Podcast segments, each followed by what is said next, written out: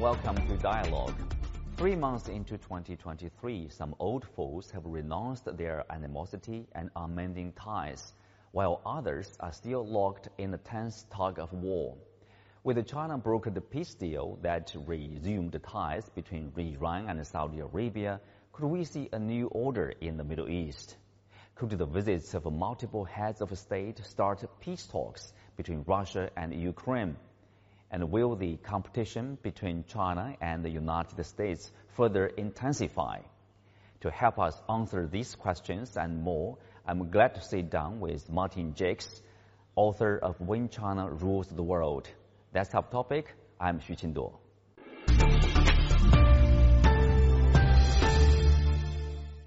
Welcome to Dialogue, Martin. You know, we are seeing this, um, you know, even say global economy. Uh, we have this banking crisis. Well, the inflation remains high in the U.S. and uh, in the European countries. So, in that, you know, uh, respect, uh, if China's economy uh, grows at around five percent in 2023, what does it mean to the global economy? Well, if, if China grows, which I think it will, I mean, I, I think that that is a, a, conservative figure for the growth. I, I, would imagine the thought in the back of the mind is we, we might be able to do 6% or something like that. But never mind, 5% is good. Um, and I think that uh, uh, if China grows at 5% ish, then that's certainly good news uh, for the global economy. But the outlook in, for the Western economies is, uh, I think, uh, a bit, the outlook is a bit cloudy because of the banking situation. Um, and we don't know how that's going to end. I mean, initially people, you know, a lot of Western commentators were saying, oh, well, you know, uh, uh it won't be like 2008. Well, of course it won't be like 2008 because it's very unusual to exactly replicate a previous crisis. But uh, what is not factored into that kind of um, uh, wishful thinking is what are the consequences of bumping up interest rates with this speed after so long them being very, very low? I mean, they were artificially low to keep the Western economies uh, uh, going, and also they were, they were, in addition, a serious aggravator of inequality in Western societies. So that's another thing to take into account. Mm-hmm. Or in addition to this um, uncertainty in the economic prospects, also we have uh, the Ukraine crisis continue uh, to develop over there. And um, uh, Chinese President Xi Jinping paid a visit to Russia. And beyond bilateral relationship, they talked about uh, a peace prospect, you know, based on the Chinese 12-point uh, position paper. Some people would call it like a peace initiative uh, over there. Putin said um, it's acceptable for Russia. Russia supports the idea, but it's up to the West. Um, and then we have the uh, leaders from European countries, for example, uh, French President Macron and uh, President of the EU Commission, Van der Leyen, are coming to China obviously, uh, people see the priority for them is to talk about the possible role uh, that could be played by China uh, in the Ukraine crisis. What do you make of it? Well, I think that there has been speculation about China playing a role in the West before. I mean, immediately after uh, the, the Russian action, um, there was uh, thought it was, it, it was around a speculation that maybe China could play a role, but nothing came of it, and uh, uh, and, and, it faded away, um, and now it's come up again, um, and I think that probably it's the, the, the credibility of such an idea is now at its height in this period. Uh, no, by saying it's at its height, I don't mean that this is likely to happen, but it is now a more serious thought than it was, it was before. Um, I think one of the most interesting reactions in this context was Zelensky's reaction, because uh, one might have expected him to be very critical of the talks and so on. Well, obviously he's very critical of Putin, but he very carefully did not criticize China. Uh, and I assume the thinking behind that was twofold. One, he knows that China could be very important to any ceasefire because if anyone is going to uh, to persuade Putin uh, to have a ceasefire, China is easily the strongest candidate to be able to do that. And secondly, I think Zelensky's calculation is that when we have to, when, whenever reconstruction comes along, then China is going to be or could be very important. And of course, the two countries had various economic agreements, uh, be, well, still in place, but before the war started. So I don't think it's, I don't think the idea is preposterous. Um, the difficulty is uh, the proximity of China to Russia in the sense that it's not regarded as neutral neutral in this situation. Uh, it's it, it's uh, it's uh, uh, at home tended to favour a, a, a Russian-style interpretation of the war and so on. So that, that and that that is always brought up in the West. You know, well, well, really they mean this or they mean that. But actually, I think in general, China's been tried very hard not to be interpreted like that. And I think it's managed to do that with some success. But interestingly, if you look at the U.S. response, right, even before uh, President arrived in Moscow, they say a ceasefire is not acceptable. What's their true stance? You know, why they are, what's the peace plan from Washington, or what's the plan from Washington for the crisis?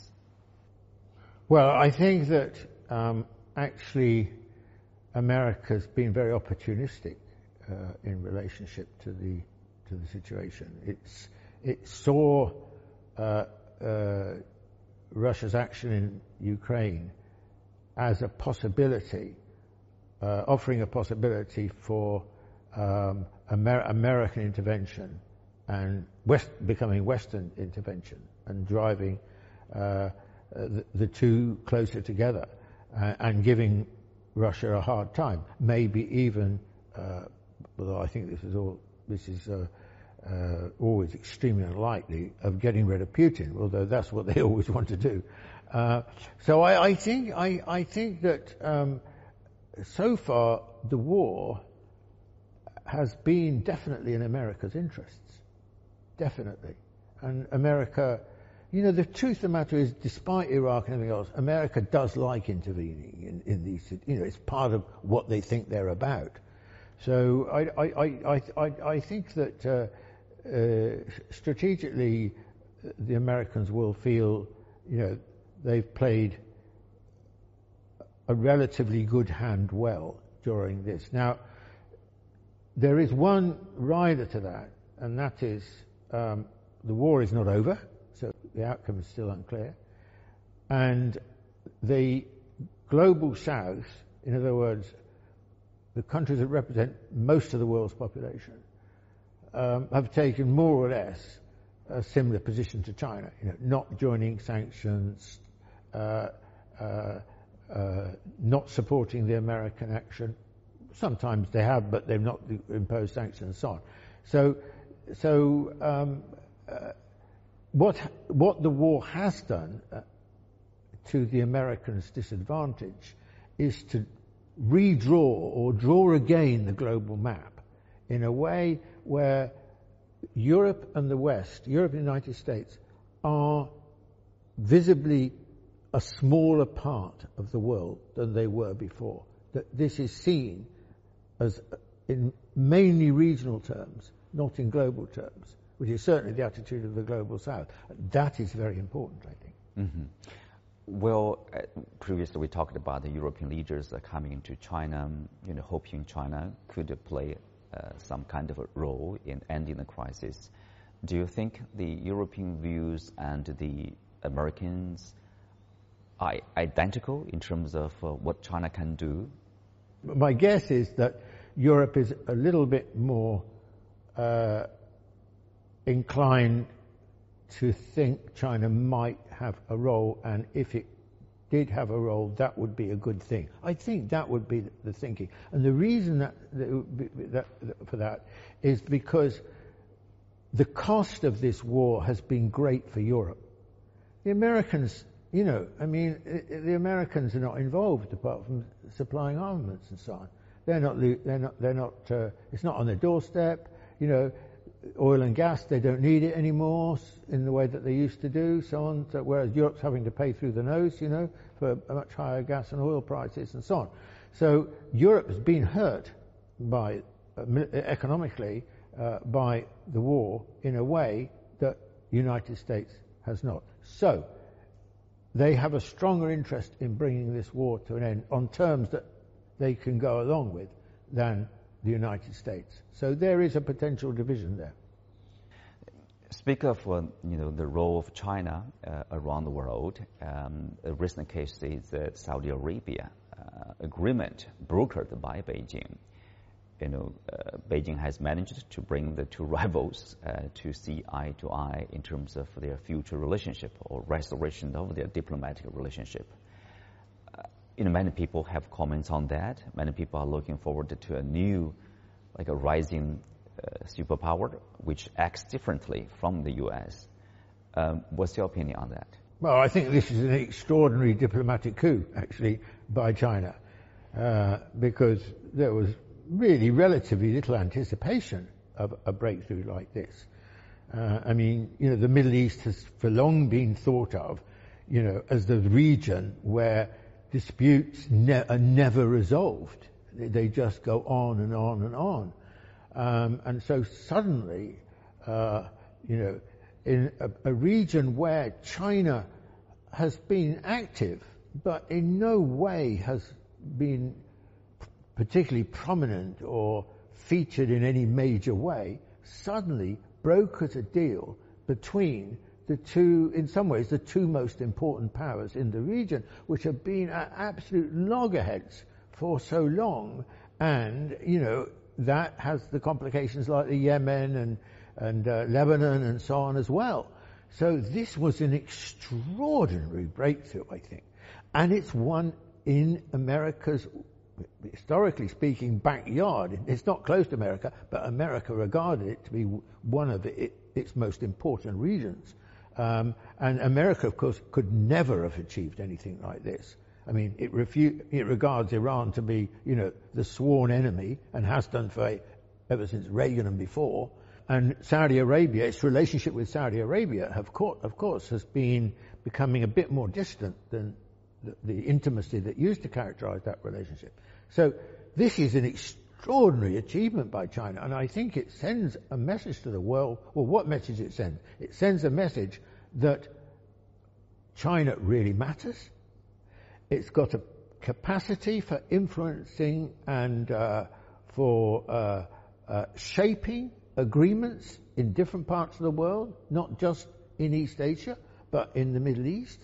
Um, it, it, tells them that China has an interest in peace and conciliation, particularly in the developing world. So I think this is this is a, a terrific uh, achievement by China, actually. Mm-hmm. Let's have a short break. We'll be back right after this.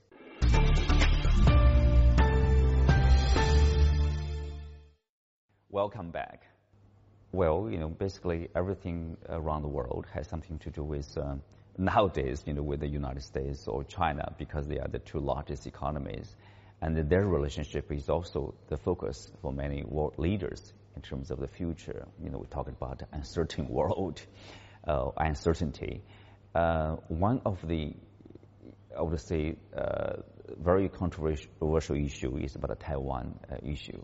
Uh, recently, we have um, uh, Honduras switched recognition from Taipei to Beijing.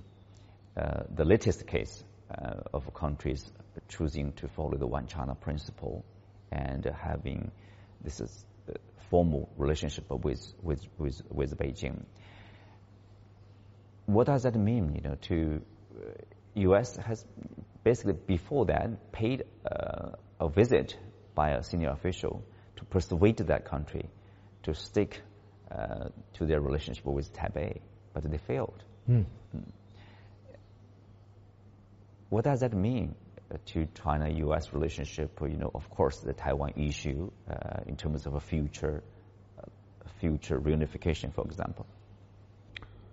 Well, I, think that each instance like the Honduras uh, uh, helps to um, isolate Taiwan uh, on the question of one China uh, policy. I don't think it's in itself strong enough to change the dynamics of the relationship between the US and China over Taiwan. I think this is a, you know, if you if you if one thinks about it, um, the question, any deterioration, serious deterioration in the relationship between uh, China and the US was going to uh, damage their understanding on, on over Taiwan. It, it, it, was the, the agreement that was most potentially um, uh, uh, uh open to uh, a shift of position by, in this case, the United States. So uh, this is going to be, know, I think this one's going to be uh, a long-lasting problem that isn't resolved because uh, China's position is absolutely crystal clear. America sees it as, with the mood in America now, you know, defend Taiwan and, and until there's an understanding between the two countries of a different kind, then the Taiwan situation is going to be a, a hot button issue. Mm-hmm. Well, uh, we say Taiwan is a key, one of the key issues, like uh, between China and the United States. Uh, you know, Washington has a one China policy. Um, they say, uh, which is different from the one China principle. At the same time, they do maintain this um, uh, this uh, relationship, this unofficial relationship with Taiwan. Um, previously, they called that kind of practice as vague, you know, policy on Taiwan. But now it's becoming more and more like clearer. They are, you know, not really abandoning one China, but they are supporting Taiwan uh, more publicly with um, uh, arms sale, uh, with a senior official visit like uh, Nancy Pelosi in Taiwan. Obviously, that will create some problem uh, between China and, and, the United States. I can't see uh, the Taiwan situation improving uh, while the relationship between China and the United States is deteriorating all the time, because that's the reality of the situation, I think. And uh, I don't see this being, you know, sorted out within uh, a short period, because you know, the genie is out of the bottle now, and the genie is that America is worried, is feels threatened by the rise of China, and it cannot let go of the idea that it is number one in the world. It is its God-given right to be number world in the world, number one in the world. It is its DNA to be number one in the world, and we can see now very clearly how deeply held that position is. Now, of course, circumstances will conspire at some point or another to bring that to an end, to change it. That's not forever, unless we're all blown up in a nuclear war, but that will not last forever circumstances will change. I think at some point America will see the value of engagement as opposed to containment. I mean, the, in, the, the New York Times editorial board leader was a very important statement and strong statement against Biden's foreign policy, which is now a bipartisan foreign policy, saying containment is not in our interest, American interest, nor is it in China's interest, and so on. You know, that would be that that statement is a basis for a different relationship. But that is still, uh, relatively speaking, in America, a voice in the wilderness, because both parties, you know, you could see how uh, the TikTok congressional hearing went, right. you know, which was kind of, you know, I mean, it was bear garden stuff, you know, I mean, it wasn't. It was completely undignified and disrespectful. Uh, an exercise in sort of subdued mass hysteria, you know. Uh, and I think that tells us a lot about the mood in America. Yeah. To be honest with you, and um, and I don't, I just don't see that changing. So, the main thing, being realistic, but not what I would like to be able to say, being realistic, the most that we can say on Taiwan, and it is important, is that somehow or other there is an understanding between the two countries that makes sure there is no accident that goes badly wrong. You know, we don't want a, a, a sort of air balloon type situation in, you know, in the Taiwan Straits, because at the moment it seems to me the relationship is in relatively speaking free fall. That I think that can be brought. I think that can be sorted out. I think there can be an understanding for you know between the two governments, etc., uh, to prevent that happening. In other words, to prevent you know uh, a Cuban Missile Crisis that goes fatally wrong, uh, which was the great credit of Kennedy and uh, Khrushchev, didn't happen. Uh, so, so I think that's unfortunately that's the most we can hope for. Well, uh, you mentioned the containment. You know, some people would say the U.S. is launching a new Cold War against China, and uh, there's talk of like possible uh, new policies or bills. You know, basically preventing or investigating U.S. investment in China. Um, well, currently the relationship uh, in terms of trade and uh, at least trade remains strong. Yeah. Um, but um, do you think the U.S. containment policy will succeed? uh, given the fact that China is the largest trading partner of more than like 130 economies around the world? The essence of the question is how far can decoupling go? I think that's the big question. Um, and uh, I think it would be very, very difficult to decouple to a situation which resembled, you know, the last Cold War when there was virtually no serious economic contact between the United States and the Soviet Union. Uh, I think that's, I think that's, that kind of um, ambition is for the birds, really. I mean, you know, take Apple, for example, which is, you know, one of America's biggest companies. Um, and it's hugely invested in America. And, and, uh, and Tim Cook has spent a lot of time personally sorting out the supply lines and so on. Um, and it would be very difficult to unwind that uh, in the long run, let alone impossible in the short run, except in a, in a marginal way. Sure, you know, you can put some stuff in India, you can put some stuff in Vietnam, but we're talking on a huge, much bigger scale than that. So that would that would be, you know, those kind of problems. That's just one obvious example. That's a kind of headline verse, uh, example. But that's repeated in lots of ways through the American economy. So I think it would be difficult. But, um, you know, there will be a chip, chip, chipping away of the relationship, I think, um, and pressure being put on um, companies. I mean, pressure has been put on Apple uh, uh, to, to, to, to, pull out. Um, it's it's it's a very depressing picture, you know. That, but it's that that Biden has gone along the same route as Trump, less bombastic, less showbiz, but in some ways, you know, worse. Worse. He's got a strategy, and the strategy is containment. Trump had a plan for making life difficult for China you know, tech, uh, trade war, tech war.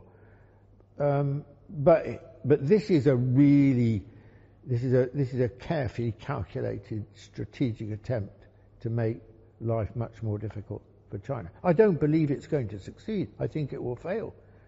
Um, it, it, will fail in its own terms. For example, on, on the chip war, yeah, it's going to make things very difficult for China. But do you seriously think that China's not going to be able to make chips Given enough time? No, nonsense. Of course they're going to do, do it. Look at all the other things they've done. So they're certainly going to conquer the chip. So the idea that chipless China, you know, uh, chipless, chip, chip, chip, uh, chipless of, of anything with any fragment of American information in it is going to succeed in bringing China to its knees. You know, that's fantasy land.